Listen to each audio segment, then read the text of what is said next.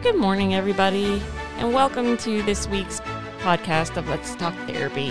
I'm still getting used to putting music in, um, so it still kind of throws me off, but I still love that I have music. I have to say that. I think I'll say that probably, I don't know, the next several podcasts till I really get used to it. Um, but happy Monday. Um, great weekend. I, you all probably know that I live in Arkansas by now, and the Razorbacks finally won a football game. Oh my goodness. Thank you, defense, because their defense won that game, in my opinion. Okay. Um, a few things. So um, I was talking with TJ, who, you know, Blue Stream Media, he is my podcast guy, my podcast guru. And he told me at the end of last week that we have about just under 300 listeners, which is fantastic. And he also showed me where, um, where in the country, well, actually, where in the world um, people are listening to the podcast. So I just wanted to give a shout out that we have people in Ohio, we have people in Europe, and big shout out to whoever is in Oceania who is listening. Um, that is really wonderful. Um, and I'm super surprised and couldn't be more thrilled. So, um, hey, like and share and spread the word because that's the whole reason that I'm doing this is to educate and outreach about mental health issues. So thank you all again. Um, okay, what else is going on? Um, let's do a quick shout out and well wishes and hopeful and hope for a speedy recovery for our president and his family um, who have come down with COVID nineteen. We we uh, sincerely hope for a, a fast recovery and hope he feels better. Um, that was huge breaking news. I think that came out on Friday. So, um, okay, that being said, I was thinking about um, October, and October, I love October. It's my favorite month of the year. Um, love fall, love Halloween, love getting ready for the holidays. Um, the colors, the cooler weather, it's wonderful. Um, I don't even love pumpkin spice lattes, but I do love pumpkins. So um, it's still one of my favorite times of year. And one of the traditions that my husband and I do is we always watch um, scary movies every well, we pro- we try probably every weekend. We watch a couple of them, and there's a few staples on there that that we watch, um, and some of them are funny, and some of them are scary, and they but they all kind of go along with like spookiness. Um, so that's a tradition. And so while I was thinking about that, um, I know at the end of last podcast I said I wanted to do um, I wanted to kind of do a review of a, a movie again, um, and I said it was let's um, let's do one flew over the cuckoo's nest, and that's what we're going to do today. Um, but I also thought, wouldn't it be fun to do kind of a series on uh, movies like like Halloween type movies, uh, spooky movies, things like that, and see how they relate to to mental health. I think that would will be kind of fun to do in October. So that's my plan. Um, who knows if I'll stick to it? Hopefully, I do because I just think that would be really fun. All right. So that being said, let's move on to let's talk about One Flew Over the Cuckoo's Nest. If you haven't seen this movie, um, well, first and foremost, spoiler alerts. Um, but if you haven't, I would say um, definitely give it give it a, a watch. Um, let's see, it's not for kids. It is R rated. Um, I would say it's R rated mostly for language. Definitely language. There, there's definitely some cursing in there, and um, I'm trying to think some violence, but it's not. I mean, let's see. This movie was made back in uh, 1975, I think. So I wasn't even alive yet when this was made. Um, and I'm actually not quite sure what the actual setting of the story is. The I think it's in the 60s actually, just because I picked up on the um, them mentioning uh, something on in TV about the 1960s, maybe two or three World Series that they wanted to watch on TV. Um, so that gives you a little bit uh, of time frame. I didn't have the opportunity. I meant to go look up when it was set but I didn't have the opportunity. So I apologize for that one. I just know the movie was filmed in 1975. Okay. Jack Nicholson is your main character, and there's all kinds of, of actual um, other actors in there that I was like, oh, I didn't realize he was in here, or I forgot. So like Danny DeVito's in there and Christopher Lloyd. Um, let's see, I'm trying to think. And then there's another. You know how there's a person like, oh, that guy who's been in all kinds of movies. So there's another that guy. Um, I know he was in Ghost with Patrick Swayze. Um, I, I know all kinds of useless tr- like movie trivia knowledge. Like, oh, that's that guy. I know he's been in this guy. Yeah, that's just me because um, I really like movies. But okay, so the setting is let's see if I could give you a brief synopsis of what happens in this movie. So, Jack Nicholson is sent to um, a mental health institution.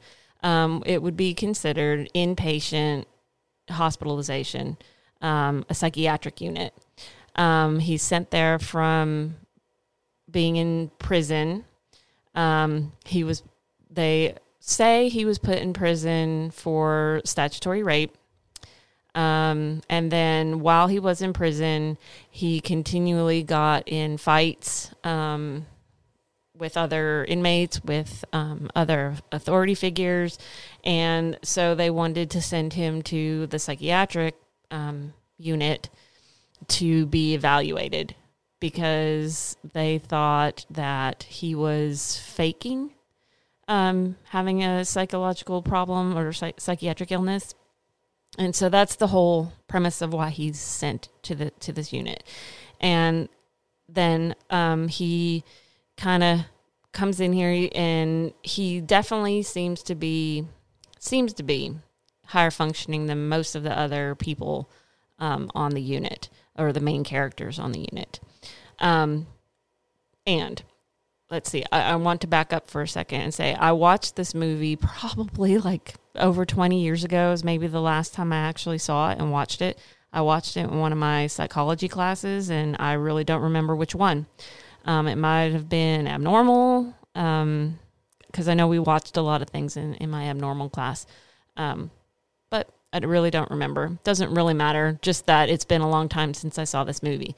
Um, and I remember, you know, well, thinking about it then, of course, now I have all those years' experience to kind of sit on and be like, oh, watching it from a different perspective.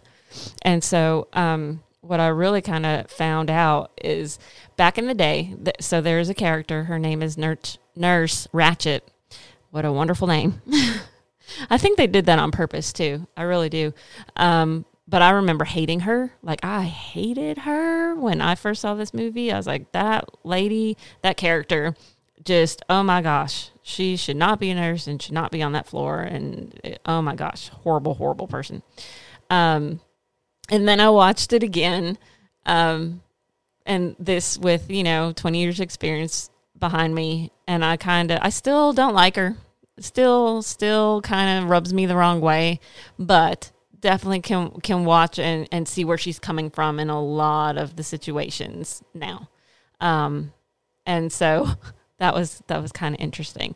Um, so some of the things that that stood out to me is doing groups, um, the the interaction between the the I guess the the clients, the patients in the hospital, um, the whole feeling of an institutionalized place like locked windows, um, bars over the windows, um, you know, just the way this just the setting. Everybody's smoking inside. We all know that. Well i hope you know like that does not happen. That certainly didn't happen even when i was a student. You can smoke in indoors. Um, but cigarettes were still a very big part of treatment like that was used as reward that was used as punishment um, all that kind of stuff. Um, so that still you saw that in the movie. Um, and so you have these people who are used to their routines. Um, and then Jack Nicholson's character comes in and really kind of throws a wrench in the gears, is probably the best way I know how to say it. He just kind of gets in there and he is um, definitely challenging. And, um, but the fun thing and, and, and what I think they're trying to show is he really brought some life to the floor and to the, the to the lives of these other um, patients that were in there. And um, not that he did it in a good way, because he didn't. I would probably guess, um, you know, from watching his character that he's probably antisocial personality disorder. Um, and so basic criminal and no remorse and you know wants to be left of the party as as long as it's kind of on his terms and um, you know would have no problem putting somebody down or um, instigating somebody else that kind of thing. If it, it met his own uh, you know his, what he he wanted planned like his own um, can't think of the right word mean no means to his end whatever end it it is that he wants. Um and so kind of you know there's some funny parts in it and there are some really serious parts in it and um it basically here's your spoiler for how it ends. It basically ends up with how um, he kind of had he was going to try to escape and um, he brought two of his girlfriends in, and um, what ends up happening is they kind of have like a Christmas party overnight um, with alcohol and um, that kind of stuff, which of course we know is not that you know would not be good to mix with their medications and and things like that. But that's what happened in the movie, and um, the nurse comes in and basically is is getting onto all of them and and truly gets onto one of the younger um, patients because he had sexual relations with one of the girls that came to visit and um, really shamed him and that and this is where you felt like I can't stand her. Um, but really shamed him. And then he ends up going and committing suicide like right after that. Um, and so when after that happens, then Jack Nichols Jack Nicholson's character um, lashes out and tries to choke and kill the nurse. Um, and so then they um, basically because he became so violent and, and really went after her, um, they sent him to a different floor and basically they show um, scars on his forehead which is basically supposed to show that they gave him a lobotomy. And most people don't even know what that term is anymore um, because it's very rare that that would happen um, pretty much in today's world. Um, but yeah, uh, back then they showed that they gave him a lobotomy, which is when they go in and um, do uh, surgery to the brain that is supposed to essentially make them make the client essentially like a zombie, very docile, very calm, and but but also pretty unresponsive. I mean, you know, think zombie like. Um, and so they show that that happened to him, and then his friend essentially knowing that he would never want to be stuck in this place basically smothers him so he is so then jack nicholson's character is quote air quotes free and then the his friend breaks out and just runs off into the night and he's free too. So that's the synopsis of the movie. Um, now, again, this movie was filmed in 1975. I mean, do the math because I don't like to do the math um, of how, how long ago that is. It's definitely over 40 years um, because I was not alive yet. Um, and so the mental health world has significantly changed since then. Now, I will also say I have not actually been in or worked in an actual state hospital. Um, I, I, went and visited in one of my classes, um, and I worked in one.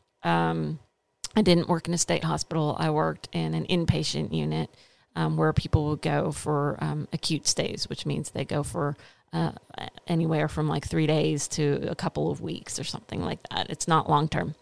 Um, so that's my experience with hospitalization, um, working in hospitalization.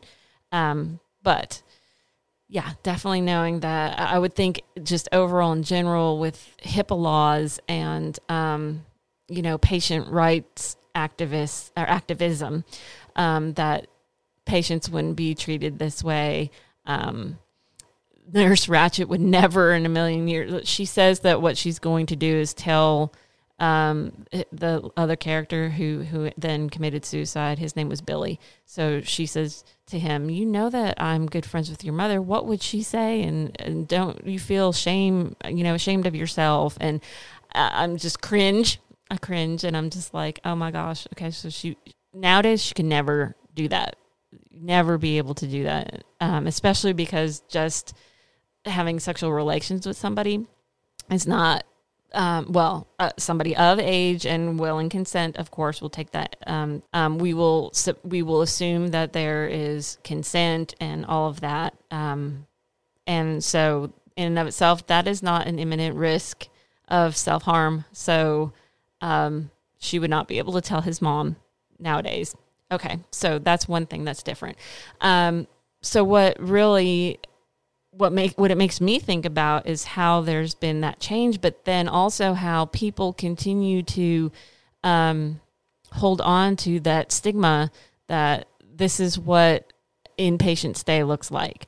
I've had many clients over the years be afraid to go to an acute stay because they think that it's going to be like one flew over the cuckoo's nest where there there are people who are you know in the corner drooling and unresponsive or um, oh in the movie there was an old gentleman who was just dancing around the um, the floor and I mean not really bothering anybody but just kept dancing the whole time and so people get the misconception that that's what a true mental health stay is like and so then they are um, either leery or apprehensive or really downright scared to um, get the help that they might actually need if they become suicidal. Um, so I know we've talked recently about you know what you can do to help somebody who who's been suicidal, but if you are somebody who is having suicidal thoughts um, and maybe has even gone so far as to make a plan or um, you know intent to try and hurt yourself obviously I can say, please don't, but don't let fear of what you think a mental health hospital is like um, keep you from getting the help that you need. Today, in today's world, um, you know, it's one, it's rare to be um, involuntarily committed. So what that means is the court gets involved, um, and they basically say you don't have a choice; you have to go into the hospital, and you have to stay there for a certain amount of time. It's it's very rare for that to happen. Um, usually, when people go, uh, and they did actually say this in the movie that most of the people who were there were there voluntarily and could leave at any time. Um, funny enough, Jack Nicholson's character was not. He was actually involuntarily committed there, but um, almost all of the other main characters were there voluntarily. So again, that is something that is consistent with um, real life, and so. Um, yeah, most people voluntarily. If you're there voluntarily, usually stay anywhere from three to uh, three days to a week. Um, but that all depends on your treatment team and the doctors and and how you're doing. Sometimes people need to go in for med adjustment. I remember when I was working, um, I was doing an internship, um, and it was an inpatient acute unit, and um, we had a client come in who she was like obviously hearing voices and having some kind of hallucination or psychotic symptoms. You could you could just see it in her behaviors and stuff like that. And so, all, but all she needed was a medication adjustment. But sometimes it takes, you know, making sure somebody is safe, making sure somebody can be stable before they get released out of the out of the hospital. And I don't think she was there very long. I think she was there maybe a couple of days to make sure that um, her meds got stable. Um, again, that's for the psychiatrists and her therapists and, and stuff to and her to um, to decide on.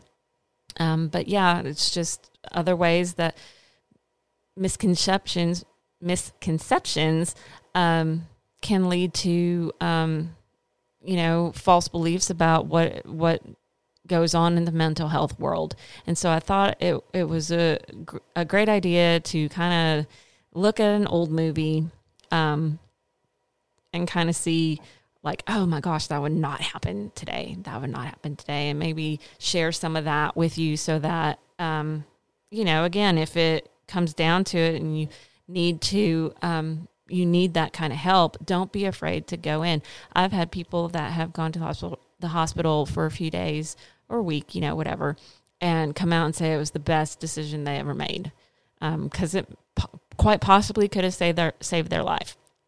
Um, and if that's you know that's the kind of treatment that it takes, then I'm I'm glad that that is out there. That that's um, you know a, a, viable option for somebody. Um, so something to think about. Obviously, if you have any questions about it, if you have a therapist, ask your therapist. Um, it's not like you can actually go and, uh, well, I shouldn't even say this. I don't think you can actually go and tour a facility anymore because of HIPAA laws and stuff like that. I think when I actually went and visited the state hospital, I don't think HIPAA laws were in place yet. They may have been. Um, but like I said, I think I was in college, and so you know, as young college, I wasn't, I didn't really pay attention to much of that. Um, oh, and like I said, we just visit. I didn't really see any patients when we went to go take a tour of the state hospital. Um, we just kind of viewed the rooms and, and, stuff like that. So, um, like the common area rooms. Um, so in the movie, they did groups in a hospital, uh, in an inpatient acute hospital setting. Now you would do groups. Um, they did not really show a lot of individual therapy going on uh, in the movie, and in um, a hospitalization currently, you would usually see a therapist maybe once a week. Actually, I don't. I shouldn't say that. You would. It would be determined in the treatment plan how often you would see your therapist while you're in the hospital. Um, they didn't show any of the patients except um, Jack Nicholson's character seeing the psychiatrist. Um, he saw the psychiatrist more than once, um, but they didn't show the other um, the other people um, having any kind of um, interaction with the doctor. which in an acute setting, you would see the psychiatrist. Um, I'm trying to think what else, any other differences. Um, but just very interesting to see something that occurred again before I was even born in the setting before I was even born, and then compare it to what's going on now in real life. So, again, if you have any questions about that, if you have a therapist, ask your therapist. Um, you know, I would imagine you could call a state hospital and ask questions like that or an inpatient unit. Um, and ask them questions about um, what it would be like. I know that when it's when you're trying to decide on if you should go, they have most of the hospitals, at least in Arkansas, have uh, mobile assessors that would come out and talk to talk to you, talk to the client about what would be the best um, treatment modality. Do they really need to go into the hospital? Is this something that could be taken care of um, with continued outpatient, or sometimes there, um, I don't know if anybody has ever heard of this, but there's, um, oh, just went out of my head, intensive outpatient. That's what it is, um, where you go for um, more than one hour a day, um, where you have you're doing programming throughout the day, and it's more, oh, more focused on um, helping you stay stable, helping keep you out of the hospital, um, than just being able to see a therapist either once a week or once every other week. Um, this is where you would go every day. Um, and then there's also something called day treatment, where um, a client would go and essentially think work hours or school hours. They would go to this program and then they get to go home at night. So nowadays, you know, there there's more um, options out there that you can decide on with your therapist, with the doctors, um, that are designed to, again, help keep you out of the hospital. Um, I've always learned that it, it's all about least restrictive. You know, you want to do the least restrictive treatment that fits whatever's going on with the client. Um, so if they can hand, if they can handle being in intensive outpatient where maybe they go to outpatient services every day and that keeps them out of the hospital, then that's much better than them having to go into the hospital. So, um, so with that being said, I hope um, I shared some information and helped debunk some myths about inpatient hospitalization. Um, I don't know what the next movie will be. I don't know if I'm going to go spooky. I also thought about um, since I did One Flew Over the Cuckoo's Nest, another movie that might be really good to to do or very maybe similar to do would be Girl Interrupted, and that's the one with Winona Ryder and Angelina Jolie and Whoopi Goldberg, um, which I also thought was excellent. Um, so, but that one I definitely have seen, um, like definitely more recently than like 20 years ago. Um, so, but that would be an interesting one because one, it's a female unit and one flew over, one flew over the cuckoo's nest was all male unit. Um, but I don't know. We'll have to see. That might be it.